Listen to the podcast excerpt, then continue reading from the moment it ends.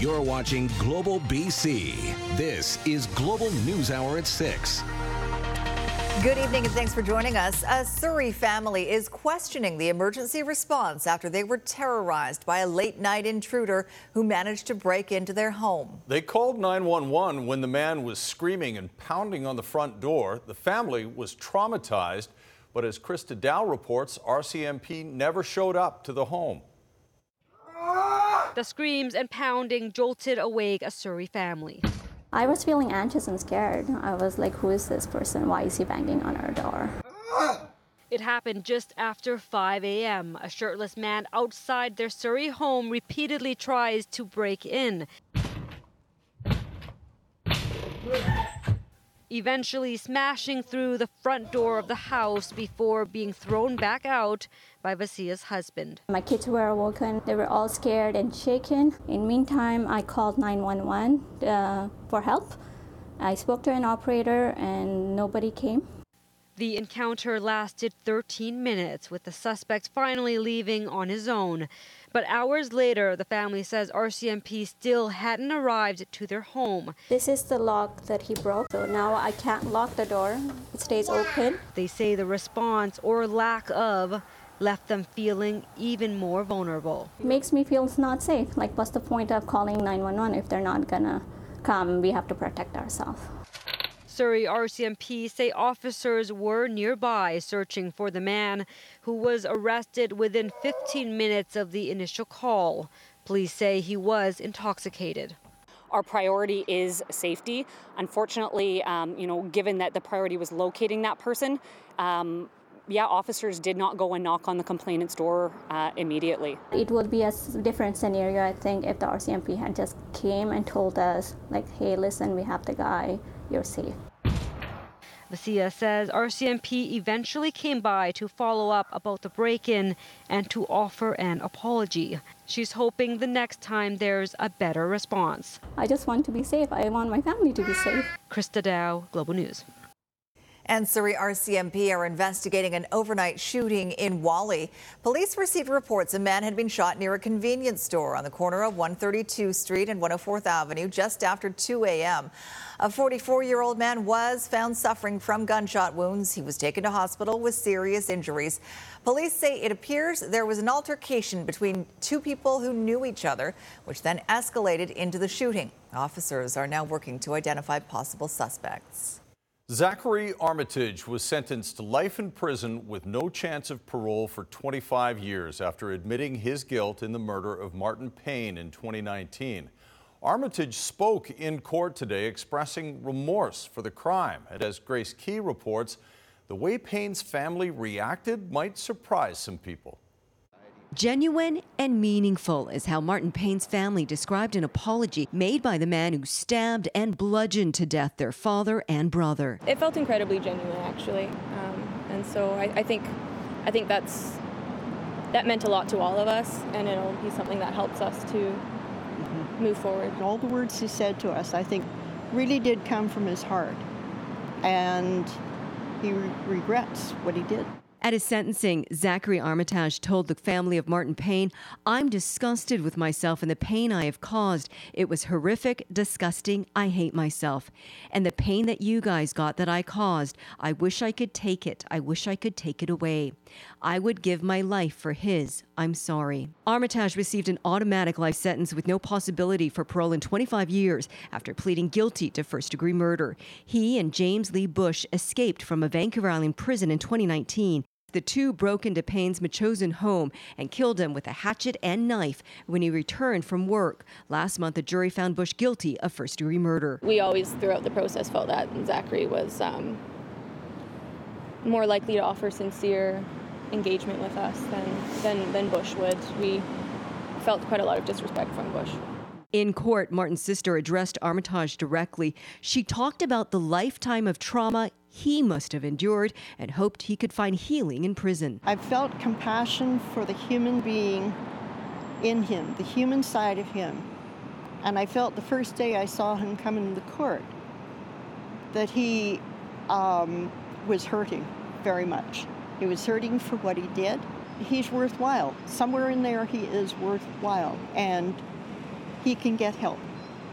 And I hope he does. Armitage also offered to meet with the family in a program for victims. As he walked out of court, he told the family he was sorry. Grace Ke, Global News.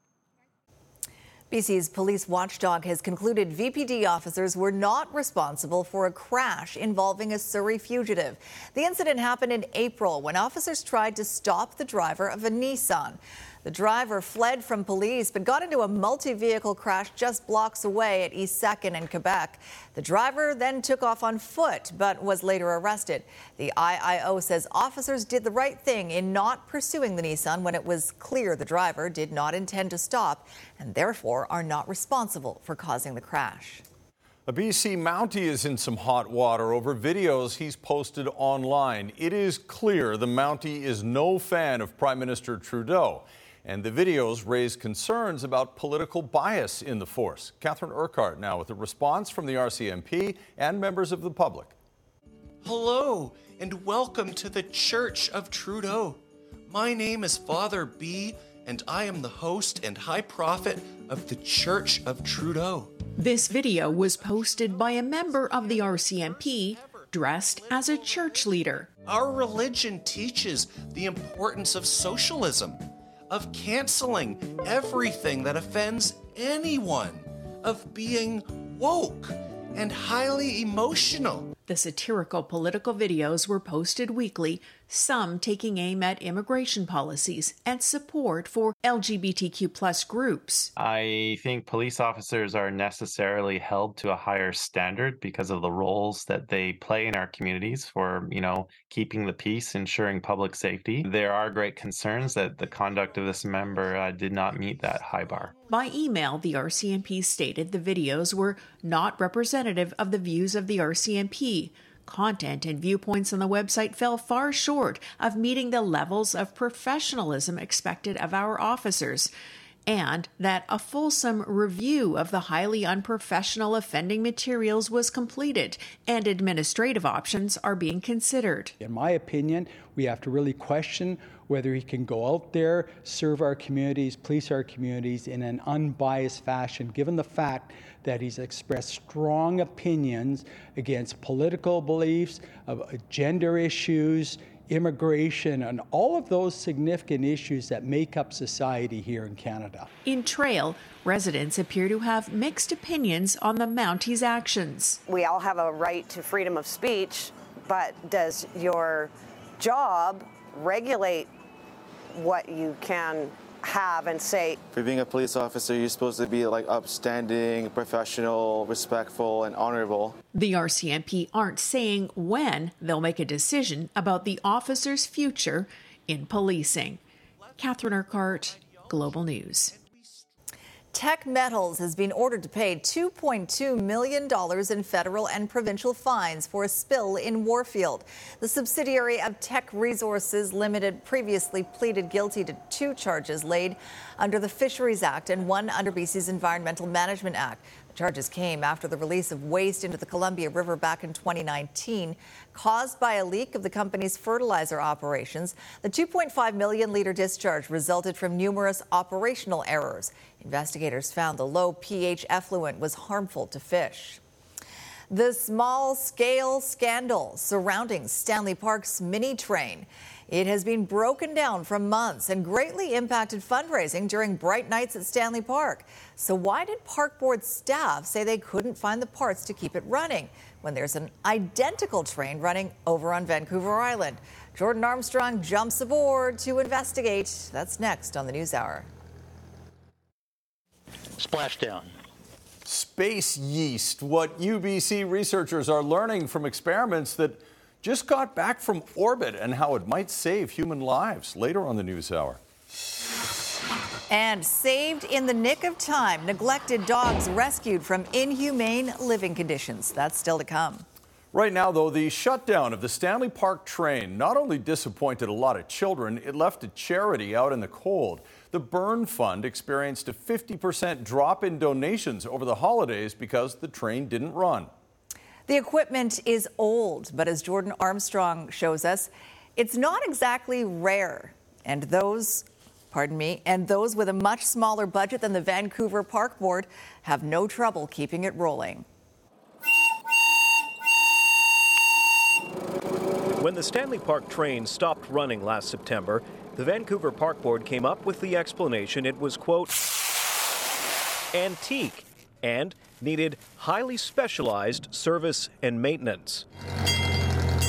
Welcome to Galey Farms in Saanich, a family business which manages to keep its miniature train, the same make and model as the one in Stanley Park, on track. It's constant inspections. You got to inspect the equipment all the time. You got to look for any kind of corrosion. And do you have a budget of millions of dollars like the Vancouver Park Board does? Absolutely not. Um, we do a lot ourselves. And they do it with a crew of just five people, including a father and son with railroading in their blood. How's this to operate and maintain in terms of those big trains? Well, you know, it's almost identical except on a smaller scale. Remember, when it comes to Stanley Park, the park board told us it was an issue of vintage and unique machinery. But a technical safety BC report obtained by Global News suggests it was more about basic upkeep, citing corrosion, plus overgrown vegetation and decaying infrastructure as reasons the train failed safety inspection. If you don't let it get to that advanced state of deterioration, you can keep it going on a relatively, you know, normalized annual operating budget. Clearly, the Stanley Park train is not a priority for the park board at this time. With the train down for bright nights, the Burn Fund saw a 50% drop in donations. No one from Vancouver Park Board management would speak on camera. A recent request for proposals seeks to fully electrify the gas powered locomotives. The Stanley Park train is a slightly smaller, less common track gauge than the one in Saanich, which could make obtaining parts more difficult. Still, there are hundreds of similar trains in North America. And as Rob Galey points out, the manufacturer is still around and provides top notch customer care. Their support is phenomenal. So, was it a lack of expertise or a lack of will that derailed this beloved attraction? We don't know. What is clear is that five men on a family farm who don't have the luxury of taxpayer funding, a city works yard, or even a repair bay have maintained a miniature railway without issue, while a local government offshoot watched theirs rot. Jordan Armstrong, Global News. TransLink is making it a little easier for commuters to get around, now allowing you to tap as you go with Interac Debit. And to emphasize the point, why not use a wildly oversized debit card? Transit users can pay without having to use a Compass vending machine or Compass cards. You can use either a physical card or your smartphone digital wallet. Thousands of bus and fare gates have already been upgraded throughout Metro Vancouver.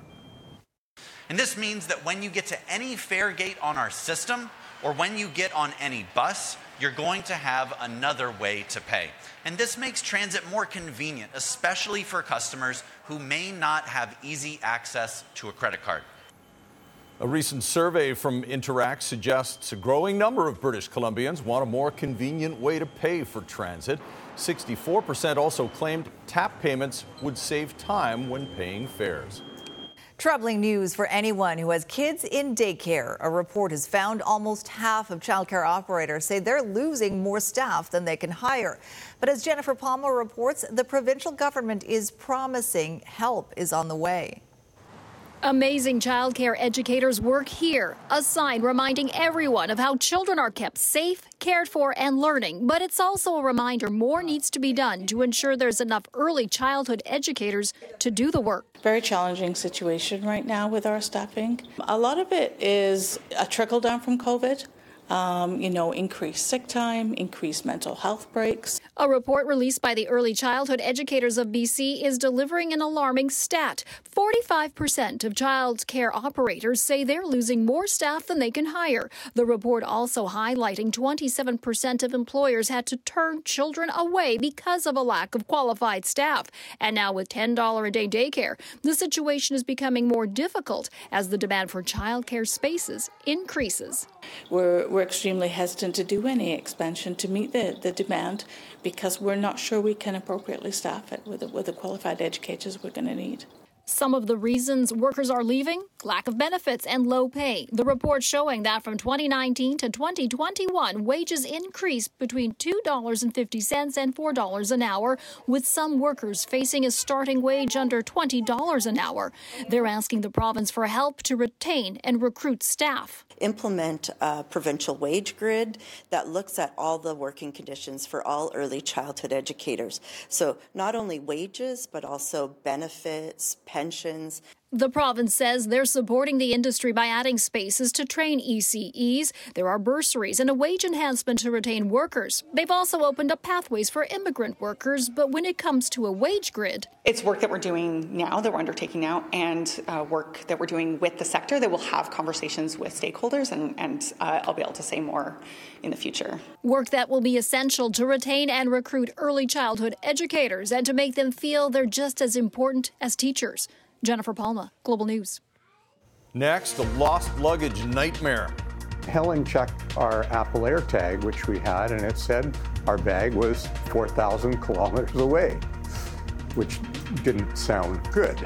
Why they know where their bag is, but still might never get it back. Coming up in Consumer Matters. And cannabis consumption zones who's in favor and who's not. Busy but steady in both directions here tonight at the Alex Fraser Bridge with leftover volume as usual on the east-west connector between Knight and the S-curve. Renew your ICBC auto plan online with BC's most trusted insurance brand. Just select BCAA as your preferred broker. Learn more at bcaa.com slash car. I'm Trish Jewison in Global One at the Alex Fraser Bridge.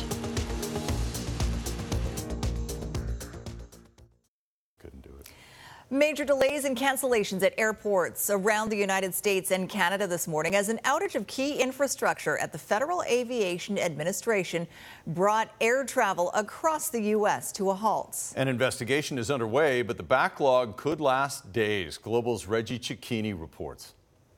At some of the busiest travel hubs in the United States, the Wednesday morning rush was at a standstill. You would not think that this could happen in this day and age.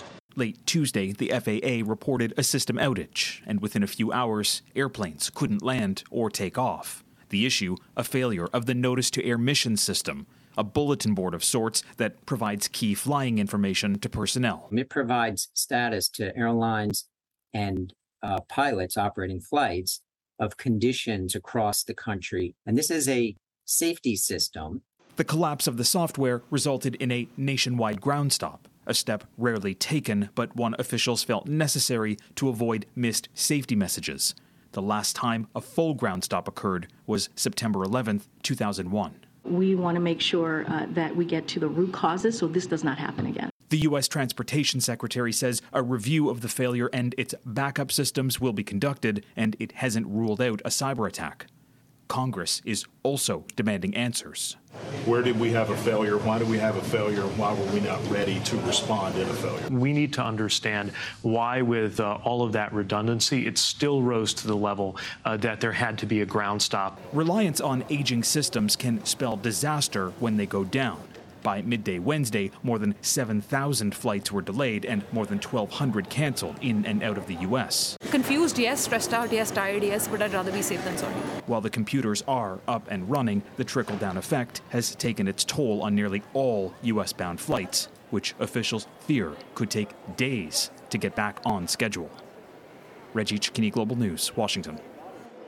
Well, it seems more and more people are using tracking devices like Apple AirTags after numerous reports of bags going missing at airports. But even then, you might still be out of luck. Consumer Matters reporter Anne Drewa joins us with the story of one air passenger's experience who had success with his AirTag, but Little cooperation so far from the airline. Anne? Thanks, Sophie. When Victoria resident and Air Canada passenger Paul Clifford arrived home from Mexico and his luggage didn't show up at the baggage carousel in Vancouver, he turned to his AirTag and tracked it down on his phone. In fact, when he contacted Air Canada, he thought the AirTag might assist the airline in locating his bag. Instead, the lost luggage ended up even farther away.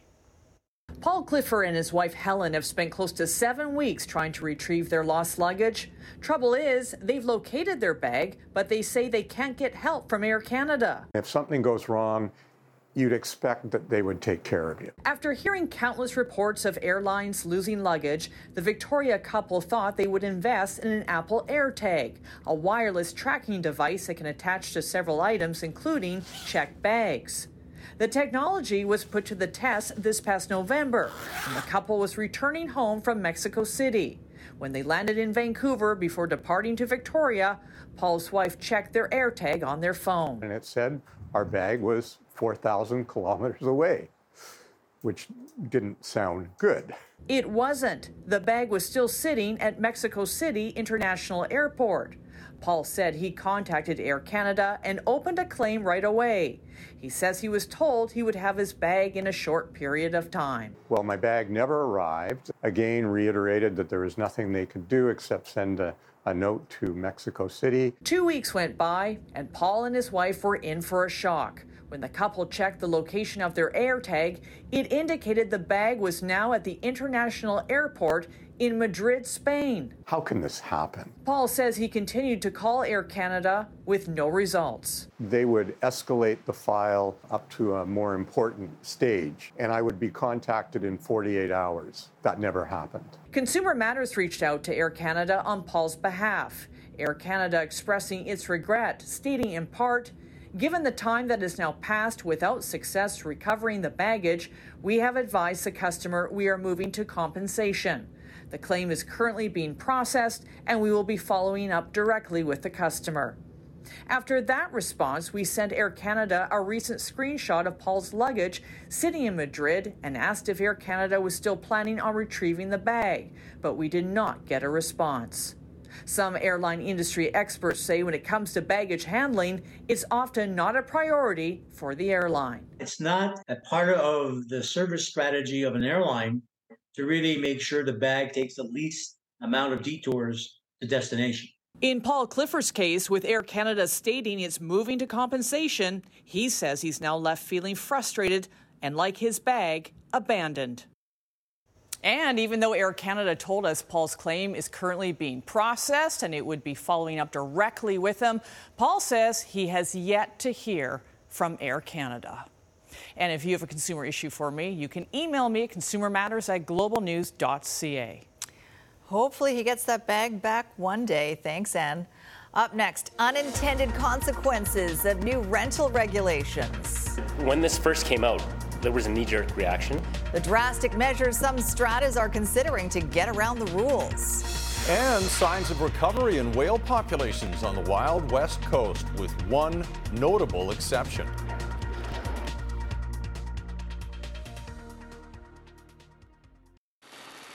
Counterflow is out over here at the Massey Tunnel, and traffic is actually in pretty decent shape both north and south. Today's Lotto 649 Gold Ball jackpot is $10 million, plus the classic $5 million jackpot, two jackpots on every draw. I'm Trish Jewison in Global One at the Massey Tunnel.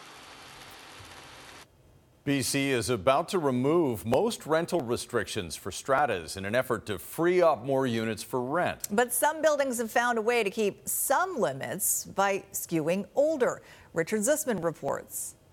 Massive change causing a massive reaction. People are they're afraid of the change.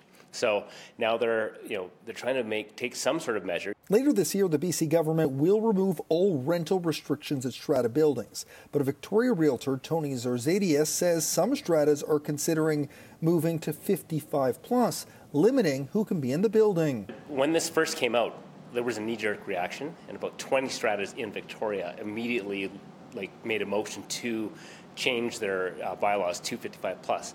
There are about 300,000 strata units currently under rental restrictions in BC, at least 2,900 of those owned by people who would like to rent them out. BC Housing Minister Ravi Kahlon says some owners may be confused about the change to strata policies. Anyone that thinks that by changing the law or bylaws to go 55 and above means no renters in their building, they're completely wrong. Uh, it means that you're going to have renters that are 55 and over. If a strata decides to go 55 plus, those younger than that age currently in the building would not be impacted. What is less clear is what would happen if they decide to have a child or add to their family.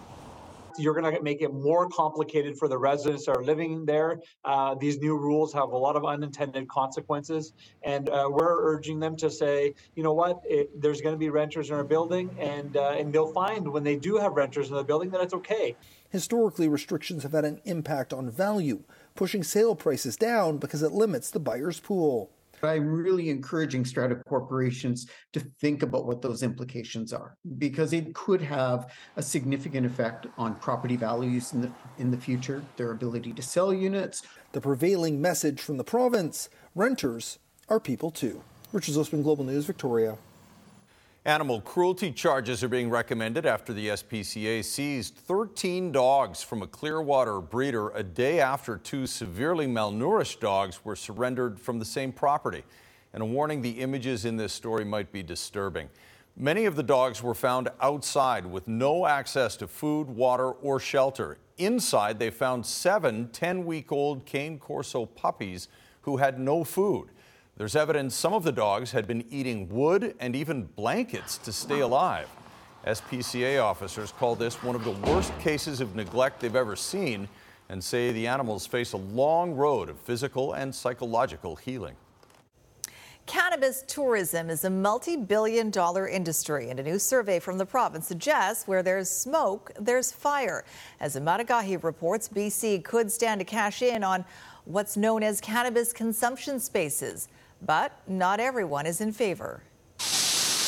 The province continues to consider whether to allow potential licenses for cannabis consumption spaces. The results of a survey, perhaps shaping its policy, has found there may be at least 750,000 people in BC who are interested in visiting a cannabis consumption space at least once. It's just like having coffee or going to the bar for a beer, right? The Ministry of Public Safety considered phone, online, and written submissions, finding greater support for licensed cannabis consumption spaces among respondents who were cannabis users, cannabis retailers, and industry associations. Those not in support, typically non users, public health organizations, and some local governments. While younger male cannabis users were particularly supportive. It's legal now, so it's not like so it's not like you have you can say like oh it's illegal. The top concerns for those against continue to be fears of overconsumption, mixing with alcohol, impaired driving, smell, and the impact on neighborhoods. I think alcohol uh, poses a significantly greater threat to um, you know public safety if you know people drunk driving or whatever. And it's ridiculous that this is taking so long to come up with a simple idea like a safe place for cannabis users to go and consume cannabis. The province says indoor smoking and vaping would not be an option at its cannabis consumption spaces. With licenses instead possibly given to an outdoor music venue with a cannabis garden, a spa setting with cannabis products and services, or a bakery. It's really important for us to remember that these things are key to unlocking the tourism potential in British Columbia because I think it would be really um, appealing to somebody who's joining us as a tourist to you know come and say, oh look, there is a cannabis you know cafe that I can go in and buy a muffin that's an infused, or go to a spa where I can get a cannabis facial. The province adding that at this time no decisions have been made. Agahi, Global News. Coming up from, be- from beer to better health care, what the humble yeast organism is teaching us after its recent flight into space. And coming up in sports, the long road back for a Vancouver Giants player injured at the World Juniors tournament. From the stories that touch us all to the events happening all around us. When BC needs to connect, BC turns to the source that brings us together Global News. Connect. More encouraging signs today about the state of the ecosystem in the Salish Sea. The Pacific Whale Watch Association says 2022 was another record year for both Bigg's killer whales and humpbacks. There were more than 1,200 big sightings last year. That's double the number from just five years ago. Humpback whales were spotted almost 400 times, the biggest number in at least a century. Still, there is continuing concern for the endangered salmon eating resident killer whales, which are rarely encountered. The difference Bigg's killer whales feed on marine mammals and have been increasing steadily for the past decade. All right, let's take a look at what's going on in the weather. Had a beautiful sunset last night, not quite the same tonight, and uh, Kristi's got all the details about what to expect.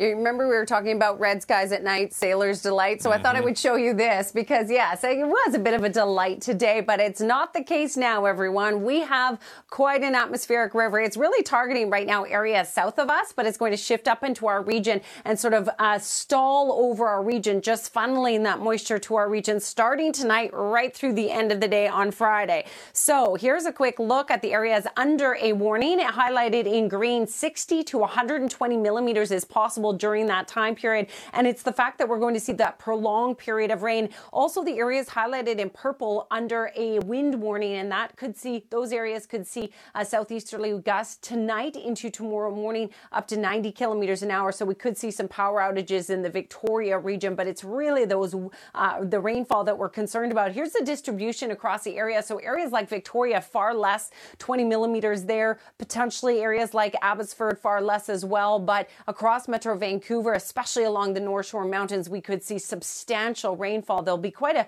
a distribution or a, um, a variability across the region from north to south. And particularly, I want to highlight that Howe Sound region. Uh, that's where we could see an excess of 100 millimeters, so potentially up to that 120 millimeter mark.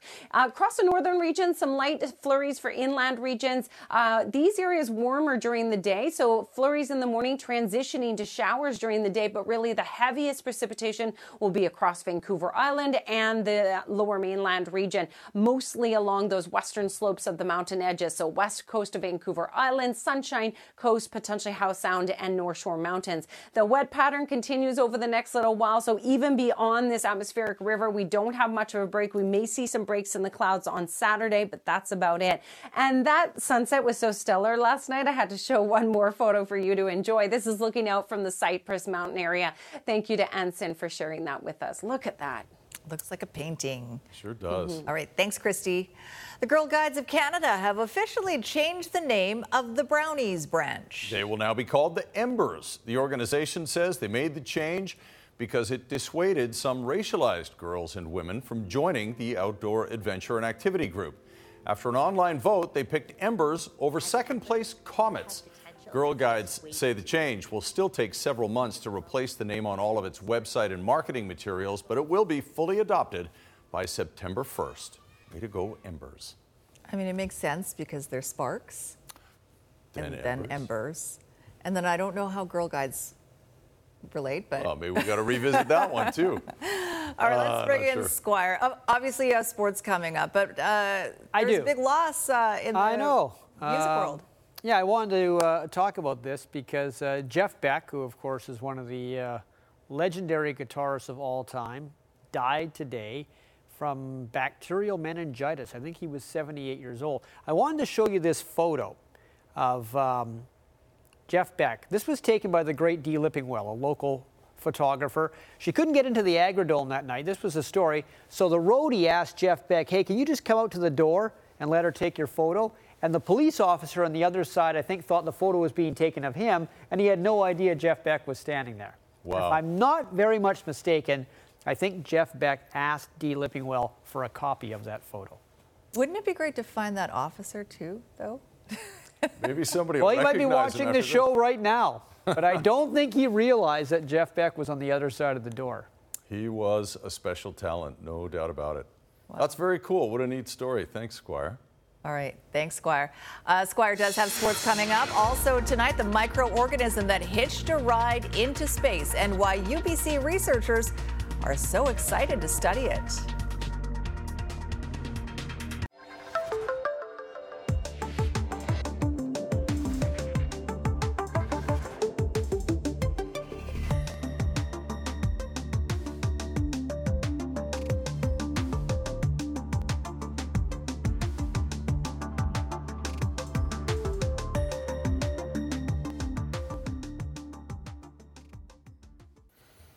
Winning in hockey is simple score more goals than your opponent. But Canucks are having a hard time doing that. Well, they score a lot of goals. The unfortunate thing is the other team scores even more.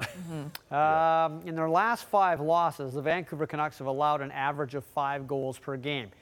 So that right there tells you a 3 0 lead like they had in Pittsburgh last night in the first period is not enough. When the Canucks have to go on defense, they look like a group of people standing on the beach trying to hold back the waves. I know it seems longer, but we're not even at the halfway point of the regular season. We're 40 games in. Tomorrow's game in Tampa will be the Canucks' official halfway point. And here are the demoralizing digits for Vancouver. Everything that has to do with defense is bad. Goals allowed per game, third worst in the NHL. Actually, it's tied for second worst, I think. Unlike last year, the goalies are not bailing the Canucks out. Worst save percentage, penalty kill, worst in the league. And it's so bad, pretty good offensive numbers. Goals per game and a decent power play cannot cover up for any of the defensive shortcomings. And Bruce Boudreau, who knows nothing short of a second half miracle will save his job, will not throw his players under the bus. You have to admire him for that. He tries to find positives in everything, including last night's 5 4 loss to Pittsburgh. I know the guys at the end, they want to win so bad. I mean, they were all standing up on the bench, and every time the puck went at the net, they're, you know, you're yelling positive stuff and go in, go in, and and so I mean, uh, I know they're they're not giving up or nothing, but I mean it's uh, it's I'm, I'm glad we have a day off uh, in between before the next game. Courtney Kessel is the uh, coach for Canada's under 18 team at the World Women's Championship. And yes, she is the sister in law of Phil Kessel, and this is Caitlin Kraemer, who has been a huge star at this tournament. Six goals in only three games. That made it 1 1 in the second period. Emily Pye would score here to make it 2 to 1, and Canada would win this 3 to 1. Canada is in the semifinals on Saturday. They don't know their opponent just yet. Vancouver Giants forward Samuel Honzek is considered a first round prospect this year, despite getting a rare injury playing for Slovakia at the recent World Junior Hockey Championships. Uh, I would say I'm doing pretty well right now, so. Vancouver Giants forward Sam Honzek is on the mend after his World Juniors experience was abruptly ended by a skate cut to his left calf. An injury that'll keep Sam out of the lineup for at least a month, but thankfully hasn't ended his season or his promising career. It was kind of unlucky, but like I didn't notice that that that I have the cut, but I just like oh I'm gonna play, and then I just like put pressure on my leg, and it's like, oh, something is wrong. And then I went to the bench, and when I was getting over the bench, I was like, oh my god, I saw it like cut. So it was really like open. So then it's like, oh my God, then I'm probably done. So this was Honzek's second opportunity to play for his country and showcase the skills that have him touted as a potential first round draft pick. It was a freak injury that luckily didn't sever any major tendons or arteries. One that'll also keep Sam from skating in the Canadian Hockey League's top prospects game. However, that shouldn't affect his draft ranking. The body of work that he's created thus far in the first half of the season, and uh, and what these guys know about about Sam off the ice, uh, the, the, character he has, the passion to play the game, um, I don't think it's going to affect his draft status.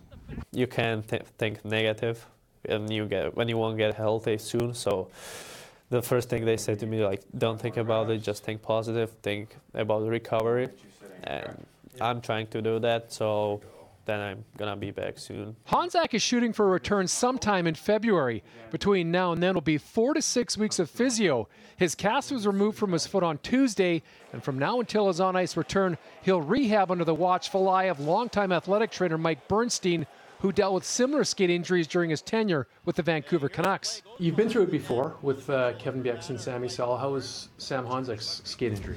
It's similar. I mean, uh, we kind of lucked out in a lot of ways, Jay, that it uh, wasn't as significant as those previous guys that you mentioned. So it didn't require like any surgical repairs. So that part was really good. Once you're in the cast for a couple weeks, it's it's really key just to get the mobility back, and that's going to take us a couple weeks just to get his foot function normal again, and then back to like athletic exercises and back to gradually skating. I will focus on this second half of the season and trying to bring again what I accomplished during the first and maybe more.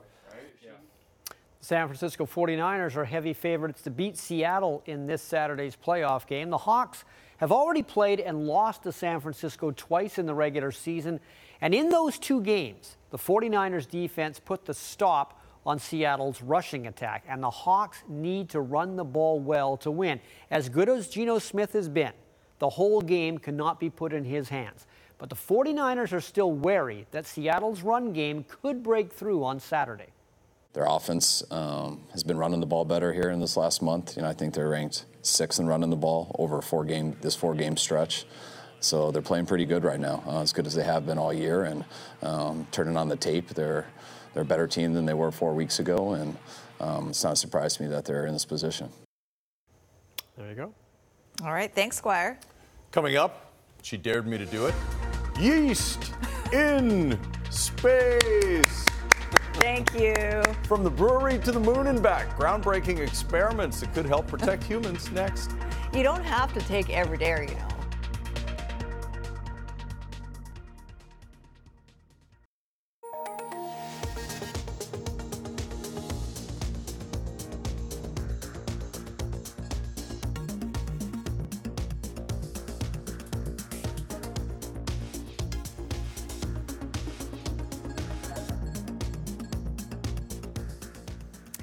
Kamil Karamali is standing by with a look ahead to global news at 11. Kamil? Sophie, Kelowna Police says it's seeing an increase of false 911 calls coming from smartwatches.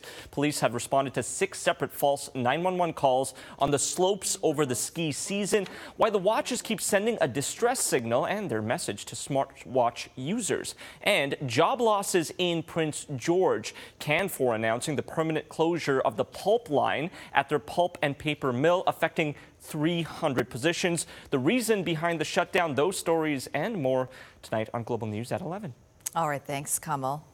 Well, it felt like Christmas for a lot of people at UBC uh, in the UBC research department today, unboxing a pair of experiments that recently turned returned to Earth.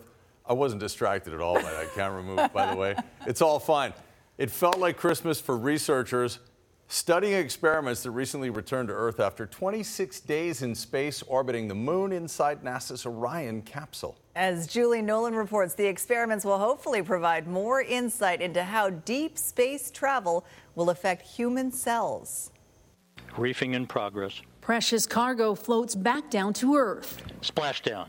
The Artemis 1 mission aboard the Orion spacecraft made its return mid December with science experiments the size of a shoebox containing cultures of single cell green algae and yeast. The field has worked on yeast for over a century, um, motivated by making better beer.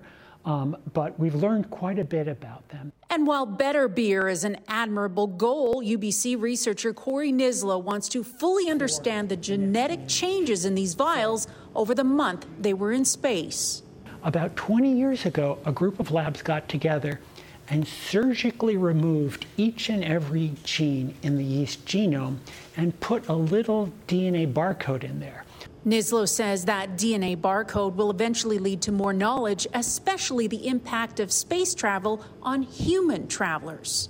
Which mutants were most sensitive to being exposed to cosmic radiation in lunar orbit, and which yeast mutants were most resistant?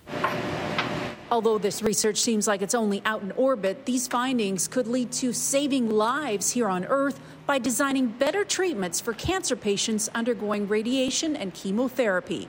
The effects of microgravity are, are quite minimal, um, but the effects of radiation are quite severe. So that tells you what genes and pathways are important for survival in specific environments. That's the fundamental idea of Corey's work. Careful analysis of the data comes next, and that could take a while. What do we know about those same genes in human cells?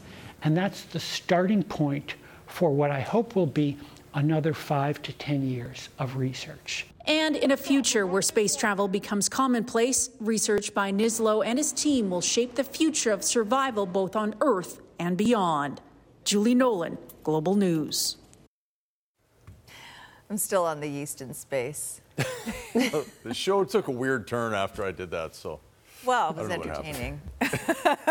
Let's hope so. All right, uh, Kristi. It, clearly Chris and I cannot be trusted with the rest of the show, No. so it's up to you. Okay, we'll fix it up here. You know, the problem is, is that we have just wet weather on the way. I don't have anything great to say. So pull out the parka or the rain jacket, I should say, and the gum boots and the umbrellas and all of it right through the end of the day on Friday. Just take shelter. Take shelter, no doubt. And if you're wondering about the yeast in space reference, look up pigs in space on YouTube, and you know what we'll t- you'll know what we're talking about. Thanks for watching, everyone. Have a great night. In space. exactly. Good night, all.